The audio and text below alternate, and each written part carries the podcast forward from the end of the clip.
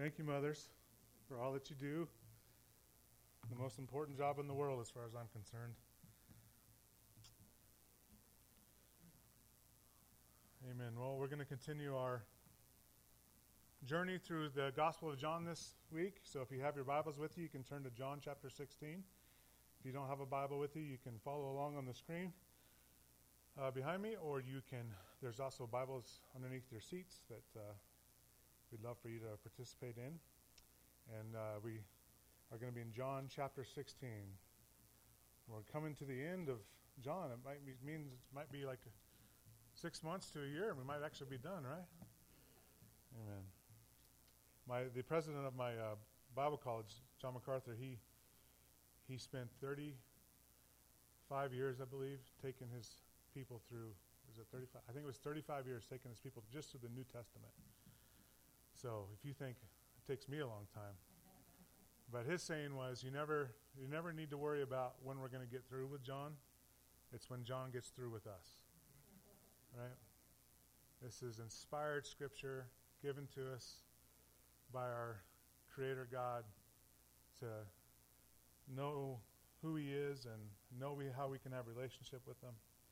And so it's our privilege to take as much time as we need to, to try to glean as much truth as we can out of these passages of Scripture. So thankful for that.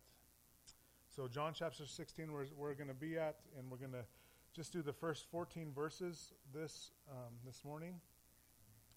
And um, let's go ahead and read those, and then we will we will get into it.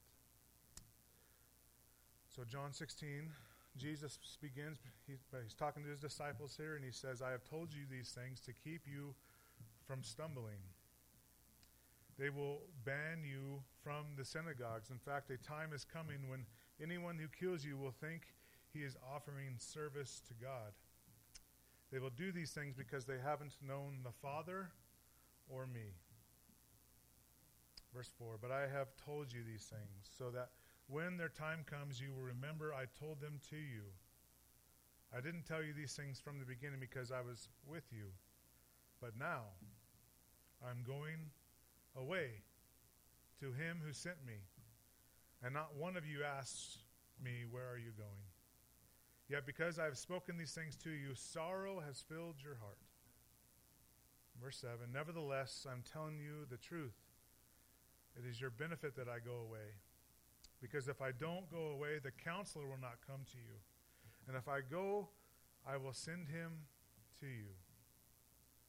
And when he comes, he will convict the world about sin, righteousness, and judgment about sin because they do not believe in me, about righteousness because I'm going to the Father and you will no longer see me, and about judgment because the ruler of this world has been judged.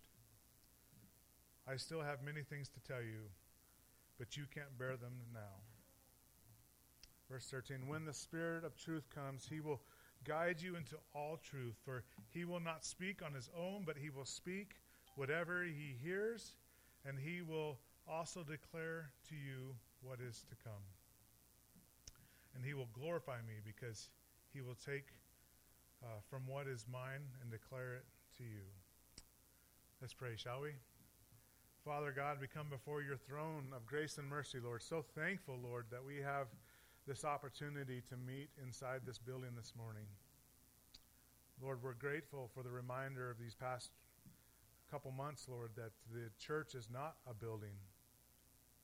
The church is not what the sign says outside. The church is your people who are called by your name. That is the church, Father. And we're grateful to be able to assemble here today. Lord, we're grateful to have a place where we can meet, to open up your word, to, to glean your truths, to sing songs of worship to you, Lord, to, for you are worthy of all things. And so we just before we begin this morning, just want to offer our thankfulness, God, for your providence, for your goodness, for your faithfulness, Lord, seeing us through these difficult times.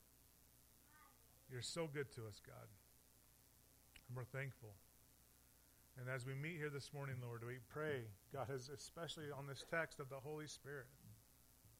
God, we pray that your spirit would move, would move in the hearts, beginning with mine and everyone within this building and those listening. God, we need you desperately. We need your working, Lord. We are a needy people. We can't do it in our own strength. Christianity is not about how good we can do, but it's about learning to trust in you, lean into you. So, God, my prayer this morning is that you would work in our hearts, that you'd receive glory in all that is said and done. And we ask it in Christ's most precious and powerful name. Amen. All right, so we have here Jesus talking to his disciples. We we know in beginning in, in John 14 that Jesus is beginning to, to, to prepare his disciples for the coming trial that is to come, and that he's going to go on trial, Jesus, and be condemned to death. Although he did not do anything wrong, the religious leaders conspire against him, pay off people, bribe people to lie about him and he goes to the to the cross. But we know as scripture declares that is all part of god's plan. It was god's plan before the foundations of the world that jesus would go to the cross so that he would be the penalty uh, he would pay the penalty for sin. But he's preparing his disciples for this trial that is to come. And we've seen how he's talked about how we can go to the Father. We can pray at any time because what Jesus has done as our great mediator at the right hand of the Father. We are given the Holy Spirit, and that's what we're going to be talking about today. What a gift, God the Spirit in us. Being able to produce the fruit of the Spirit in our lives, to give us peace when there's nothing in this world that can offer peace, to give us joy in spite of the difficult circumstances and the individual trials that we face. We, the patience that a mother needs in the household just every day, right? Is a gift from the Spirit of God. He's been given to us. The God the Spirit indwells the heart of every believer. And we talked about last week how Jesus begins to tell them, Look, yes, I've given you some tools, but I've given you these tools because persecution is coming. Right? When I die, they no longer can work out their frustration, their anger, their hatred towards me on me because I'll be I'll be gone. So what they're going to do is they're going to turn and they're going to work out their hatred on you, my followers, my disciples. The hate that they have for me is going to be placed onto you. And it's still the same today. We talked about last week. I don't want to repreach the sermon. Now, many of our brothers and sisters throughout the world know nothing but persecution for following Christ. And we have no idea what the future holds, but as the trend is pointing to us that there's certain to be uh, persecution to come into our land for following Christ, for taking a stand for the exclusivity of the gospel of Jesus Christ. That is a guarantee according to Scripture. We will suffer persecution. We don't know what kind of persecution, but we probably already have and will continue to suffer persecution for it. And he closes John 15 by saying that in verse 26 when the counselor comes. He's talking about uh, the word counsel there is the parakletos, the God the Spirit. Parakletos means in Greek uh, to come alongside. The Spirit, God the Spirit comes and He indwells the heart of the believer and He, he, he comes and walks our life with us. He's to come alongside. And, and in this context, I, I believe there's some debate as to what, if comforter is a good translation or not, but I believe in this context that indeed He is our comforter when trials come, when tribulations come. I, have encountered it many times when things are just blown up in my face, and all I have is to cry out to God, and the peace that passes all understanding comes. The comforter of the Spirit is a unique, treasured gift for the Christ follower. He says, When the counselor comes, the one I will send to you from the Father, the Spirit of truth. So he's not only our, our counselor, our comforter, but he's the Spirit of truth who proceeds from the Father. He will testify about you, about me. He will testify about me. And you also, he goes on to tell his disciples, because you have been with me from the beginning. And so, this, the God, the Spirit, this gift that he's given to us is a great gift for the Christian, but it also means of our evangelism. And that's kind of what I want to focus on today. When I became a, a, believer, I went to an evangelism class, and they gave me this like this script that I'm just supposed to say in front of a door, and it sounded like a sales pitch. And I thought if I could figure out, if I could say this, this, this script in a convincing way, that people might come to the Lord, right? So I practiced and I practiced, and I spent two years knocking on doors. And I prayed and I asked God would use it and all these things, but did I really grasp and understand that it's truly God the Spirit who does the convicting? If I'm just doing a sales pitch, then it's just of man. We need the power of God in our evangelism. It is the Spirit of God who does it. And this is what Jesus is focusing on. He's telling them, look, the Spirit's going to testify about me. So when you say, when you bring up Christ to your friends and neighbors, to your co-workers, it's, uh, Lord willing, it's the Spirit who will testify to their hearts, their inner self, of the truth that you're proclaiming. And so we see here in uh, chapter 16, in the first four verses, we see that again, Jesus reminds the disciples, and, and because this is inspired words from God the Spirit who's preserved this word for us, we can take these truths to be evident for us as well. That when that persecution does come, right, you, we, we probably all can share experiences when we've been shut down or made to be ashamed for proclaiming your truth in, your, in the workplace or to your friends when they, they, they kind of laugh underneath their breath or any of those things the, the tendency is for us as humans to, to take it personally. And Jesus again tells the disciples here that it's, it's, uh, it's not about them personally, and there's certainly no need to doubt the truth claims of Jesus because of the persecution that we encounter. He says there in verse 1 I have told you these things to keep you from stumbling. Right? He's going to the cross, he's going to die. Three days later, he rises from the grave. He's, he's, he's with his, the, the people to testify of his, of his, of his ascent, of, of rising from the grave. And then 40 days later, he ascends to the right hand of the Father. And when Jesus is gone, the anger, the hatred is shifted to his disciples. And so Jesus is t- telling you, look, I'm telling you before it happens, you're going to get persecution, but don't you worry. Don't stumble. Don't let this doubt creep into your mind. I've told you these things to keep you from stumbling. He goes on in verse 2 They will ban you from the synagogue. In fact, a time is coming when anyone who kills you will think he is offering service to God. They will ban you from the synagogues. We see that happen over and over again in Acts. And then we see this ironic statement Jesus says, in fact, they think the time is coming when one who, when anyone who kills you will think he is offering service to God. Right? How ironic. We see that in the life of the Apostle Paul, who was persecuting the church, going after Christians, gave assent to the, to the martyrdom of Stephen.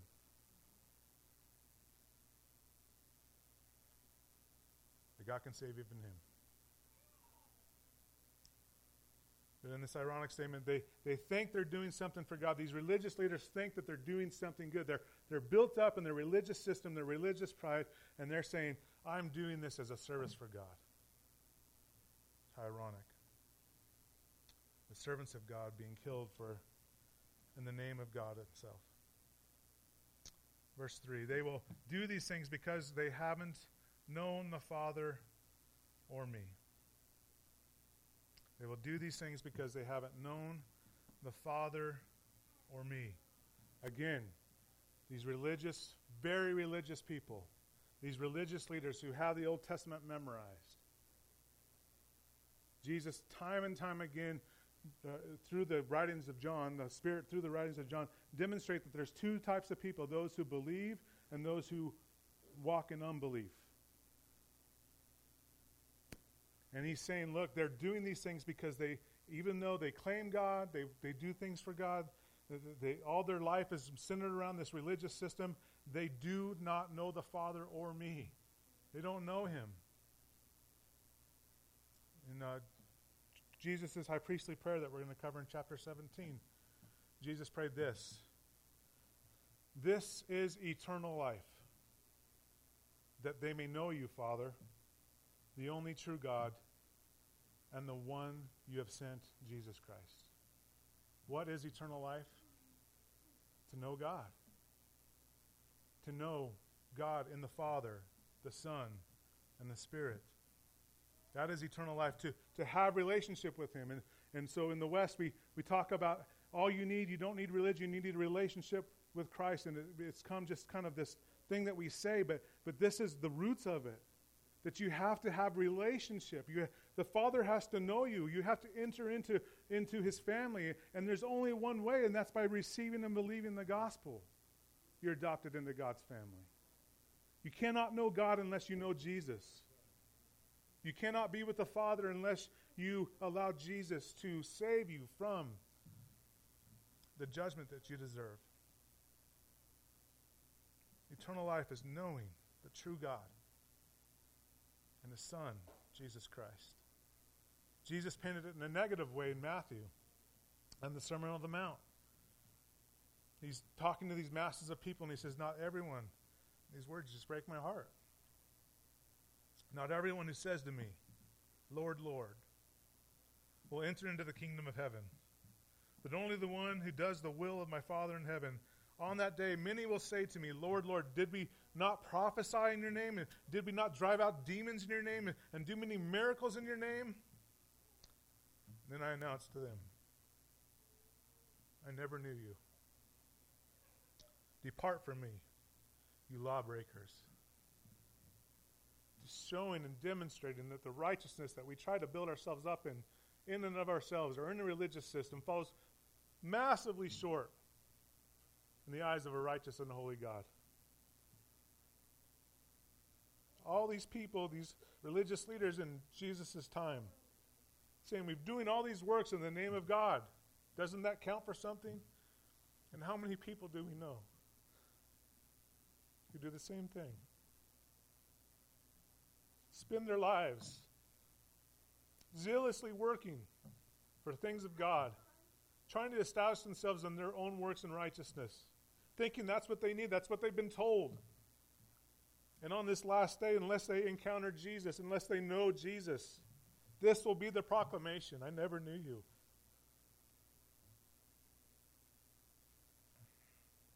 So there's no need to doubt when persecution comes. There's no need to falter. There's no need to feel ashamed. For the message of the gospel is the power of God unto salvation. And if it costs some friendships along the way, so be it. If it costs a promotion along the way, so be it. If it costs you your life, so be it.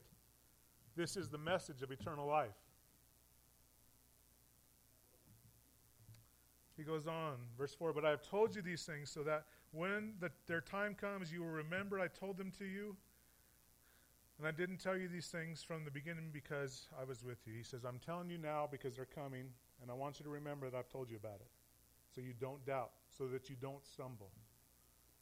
And so, my prayer this morning is when persecution comes your way, that the Spirit of God would remind you as well that it's not a time to doubt. It's not a time to stumble in your faith and your walk with Christ. These things are prophesied to come. Blessed is he who endures persecution, right? Talked about that last week. Go moving on. Allergy season, brother. I tell you.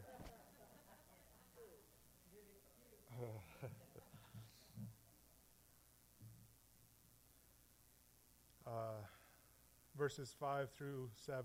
Jesus must go so that the Spirit would come. All right, in verse 5, but I now I'm going away to him who sent me. He's going to the Father, the right hand, and not one of you asked me, Where are you going? Yet because I have spoken these things to you, sorrow has filled your heart. And so it's a little bit of a tricky passage because we know in, in 13 and 14, his disciples do ask. He's mentioned this before, right? I'm going away. And they're like, Where are you going? I want to go. Right? And he's like, he's like, You can't go. I'm coming back for you.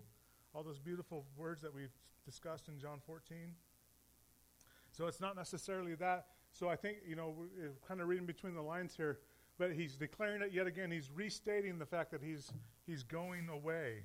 And this time they're like, you know, last time I mentioned something, he, he's already answered this. And, But what he says is that in verse 6, yet because I've spoken these things to you, sorrow has filled your heart.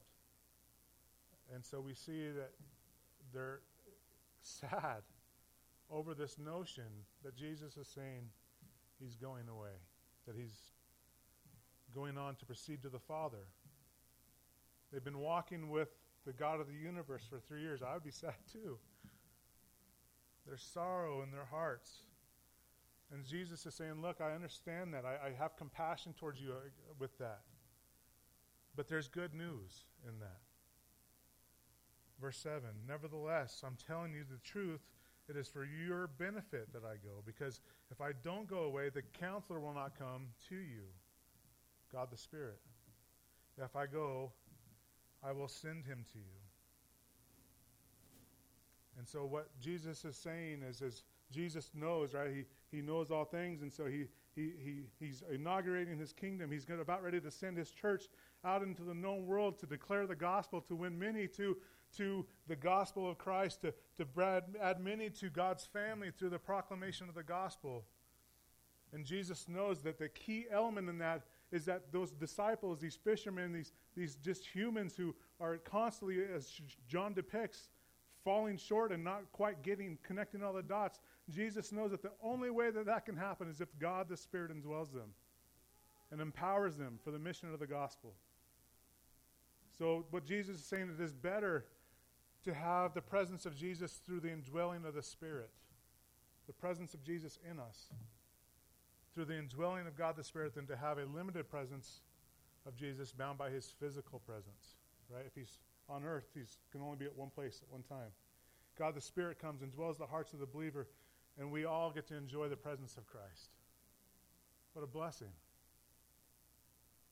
It also fulfills eschatological, that's the, the study of the end times. Old Testament prophets prophesied that the Spirit would come. Joel 2 28. After this, I will pour out my Spirit on all humanity. Then your sons and your daughters will prophesy and your old men will have dreams, and your young men will see visions. I will pour out my spirit on all humanity. It's a fulfillment of yet another Old Testament prophecy of God the Spirit indwelling the hearts of the believers, God pouring forth His Spirit into our hearts.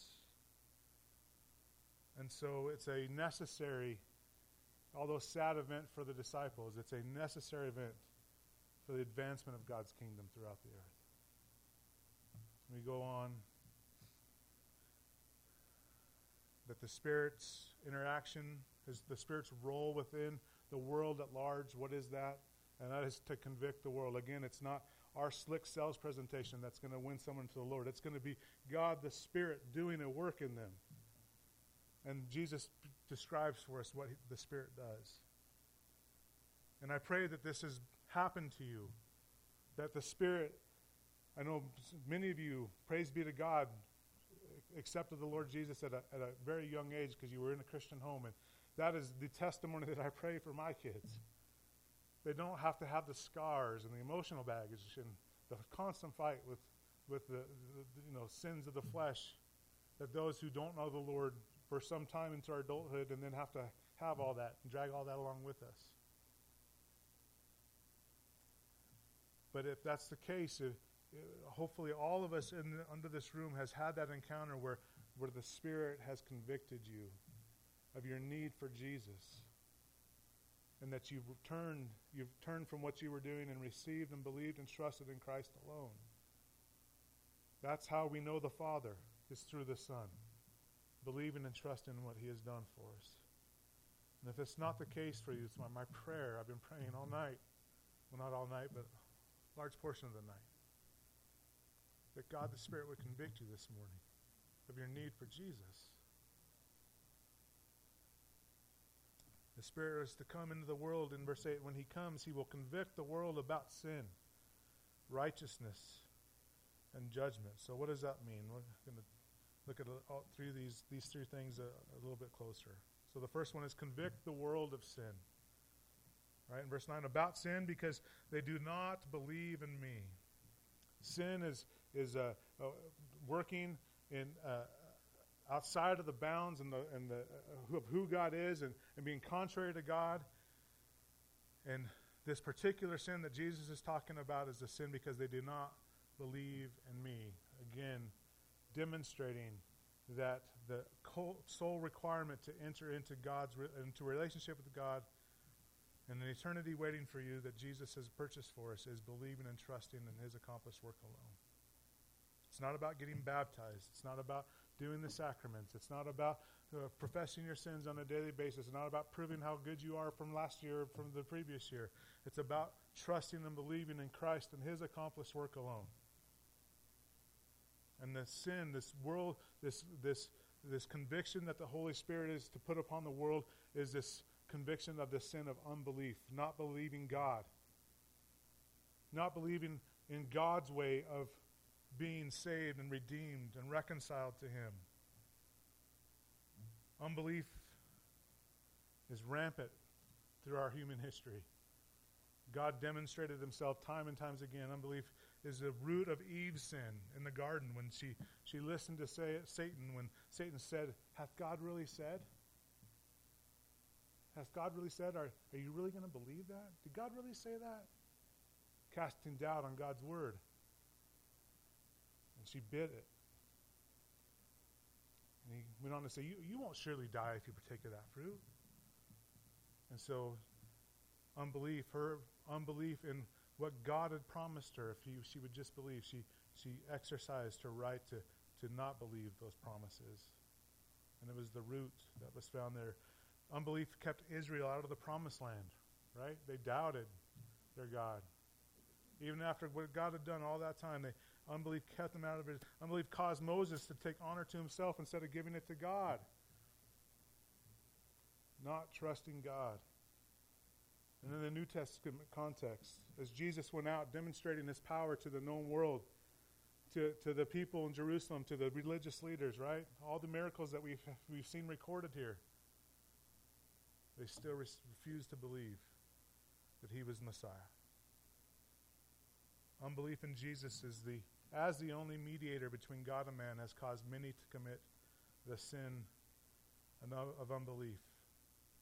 And it's the Spirit's job to convict people of that. That they're, they're choosing to reject Jesus alone and add all these other things. Jesus might be a part of it, but to add all these other things, this religious works or the, the good things, the good deeds that you do, or all these other things to it, is truly demonstrating a soul that has unbelief in Jesus' complete and complete work on the cross. Yes, Jesus plus this and all these other things means Jesus didn't pay for it all. It's a sin of unbelief. It's a sign of not trusting and believing in what Christ has done alone. And in the Spirit, as the gospel is preached, as we are just the mouthpieces to be used to proclaim God's redemption story, the Spirit, we trust in the Spirit to convict the heart of the unbeliever.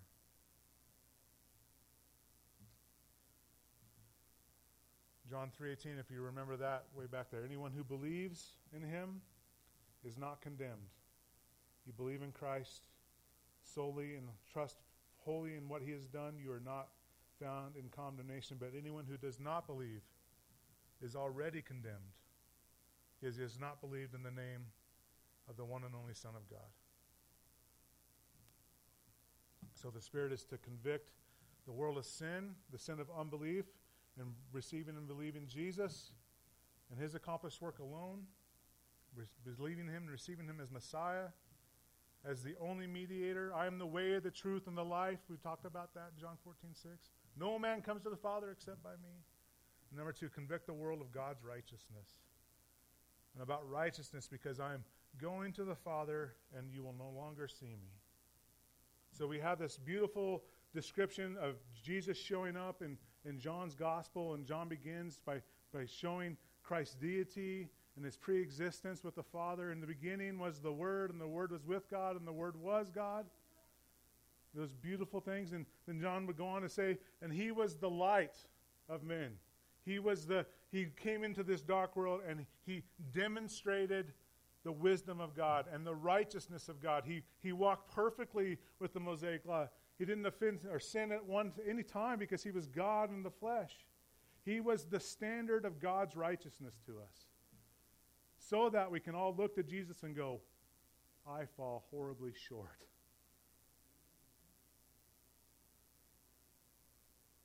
If that is God's requirement, I have no hope. Conviction of the Holy Spirit of to, to demonstrate to people, unbelievers, the righteousness of God is so paramount. It's not believe in Jesus so he can be your best friend and give you worldly things.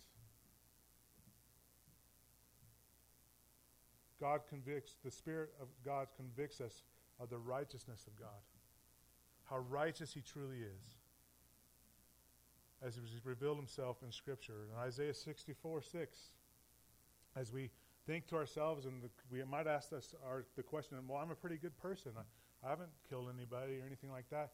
In the eyes of God, our righteousness falls drastically short of his.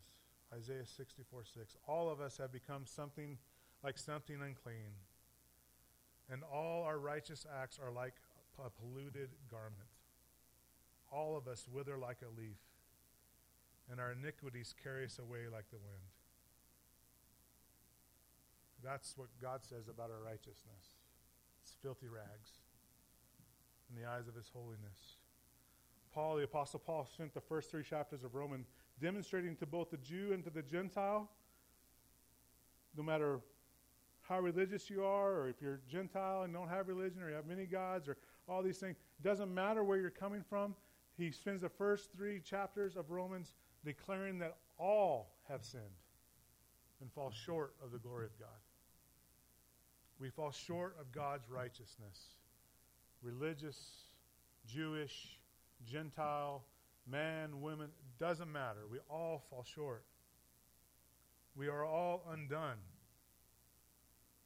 And it's the Spirit's job to convict us of that.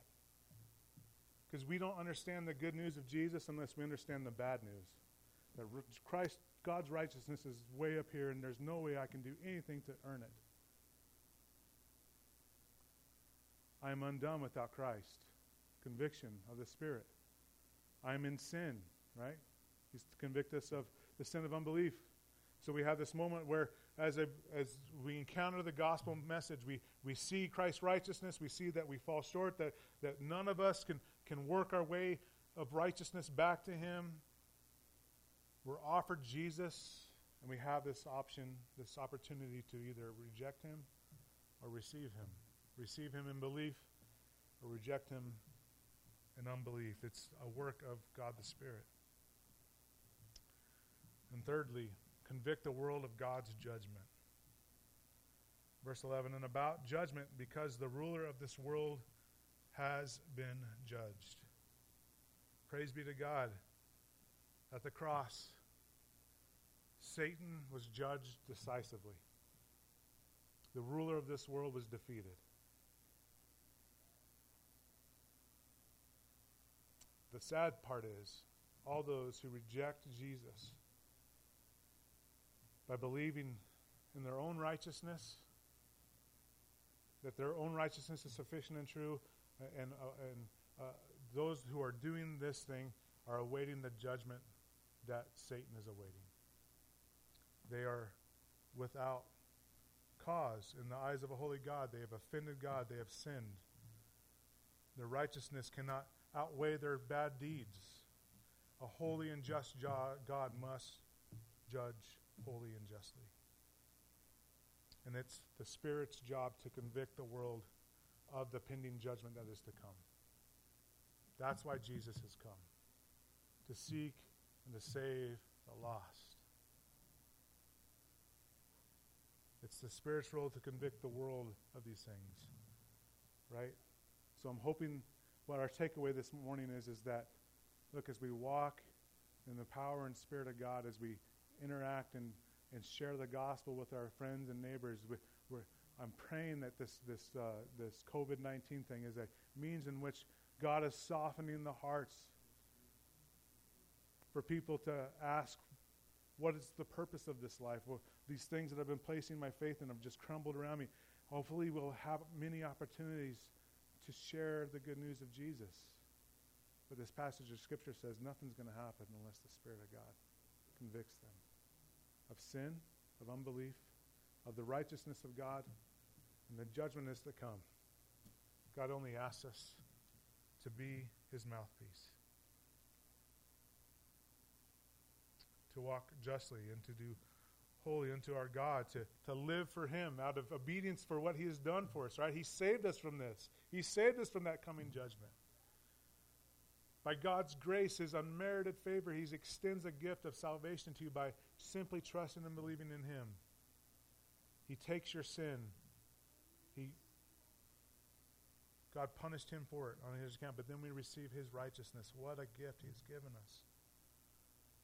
And that is our hope for our loved ones around us, that they would see the good news of Jesus Christ. But again, they won't understand the good news unless they understand the bad news. Point number four in John 16, 12 through 13. Uh, the Spirit is the guide into truth, right? He's the guide. He, he indwells the believer. We, we, we surrender to Him. We, we attempt to surrender to Him. I, I laugh and chuckle because there's many times, right, when I fight that. I find myself just fighting it. I don't know how it happened, but I'm fighting the wooing of the Spirit of God inside of me. But He is the guide that should guide us into all truth. Verse 12 I still have many things to tell you, but you can't bear them now. When the Spirit of truth comes, He will guide you into all truth. For He will not speak on His own, but He will speak whatever He hears. He will also declare to you what is to come. So rest assured, believer, the Spirit of God indwells you and He wants to guide you into all truth. And the best way that you know you're walking your life in the truth of God is allowing the Spirit to define and illuminate your path through the Word of God. Again, in Jesus' uh, high priestly prayer in John 17, his prayer to the Father for us is sanctify them, set them apart from the world by your truth, Lord.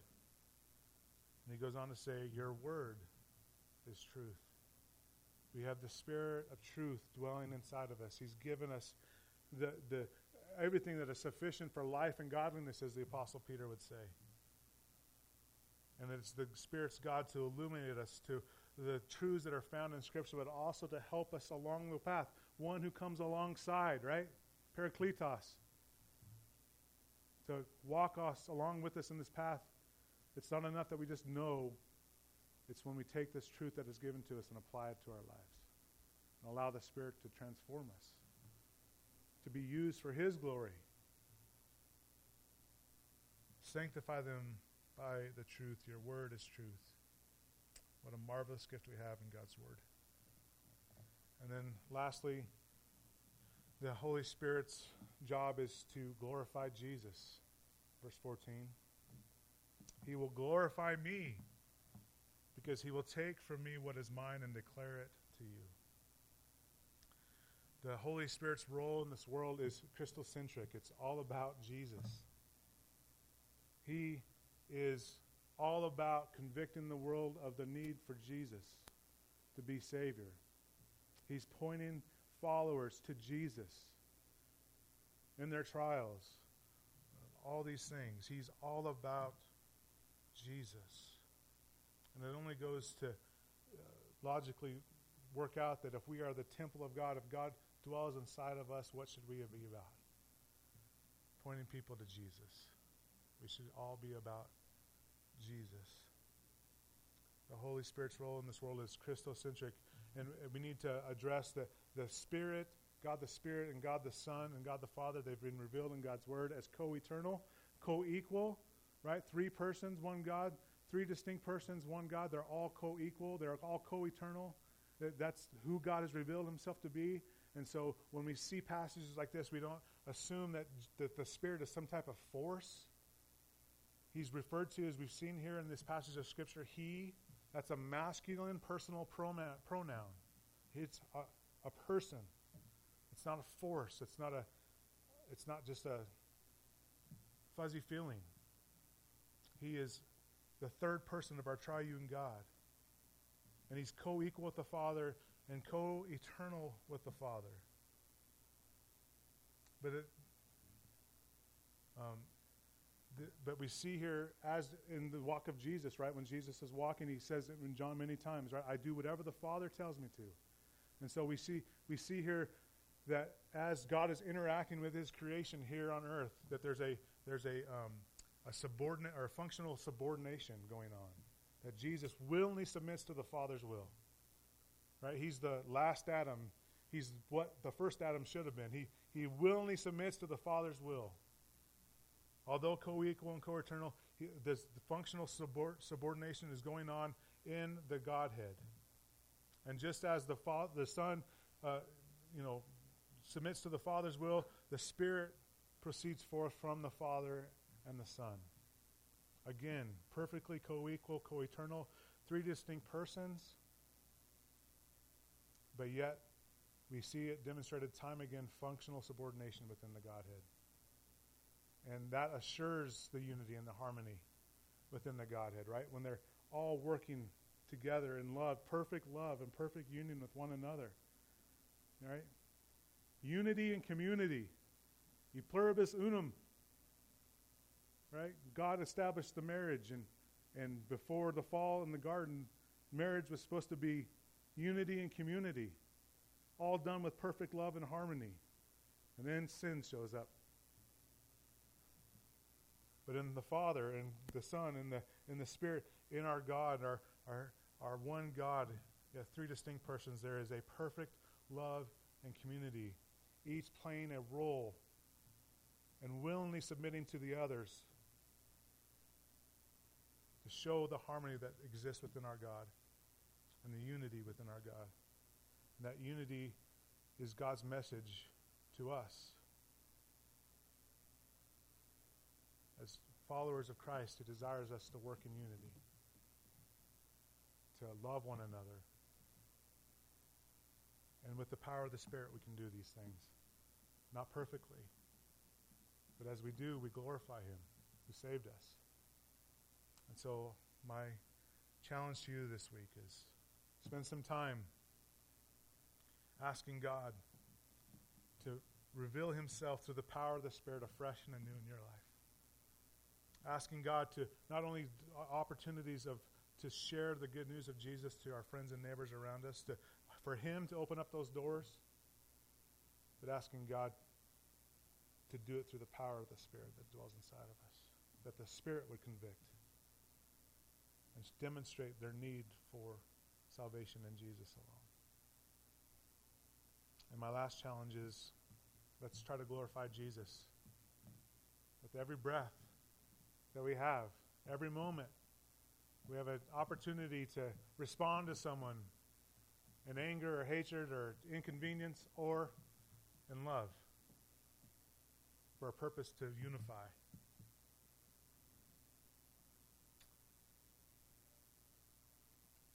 What I just said is impossible without God the Spirit. But it's my prayer that God the Spirit does a work in our hearts and our lives that we might be able to do it for His glory. Let's pray. Father, we love you, and we're thankful for your goodness. We're thankful for the gifts you've given us salvation, this life, eternal life that is to come, the gifts of the Spirit, Lord, that are produced because the God, the Spirit, indwells us, Lord. It's also in the time for if anyone is convicted of their need for Jesus and has not entered or encountered Jesus in that way, it's also the time for you to call out to God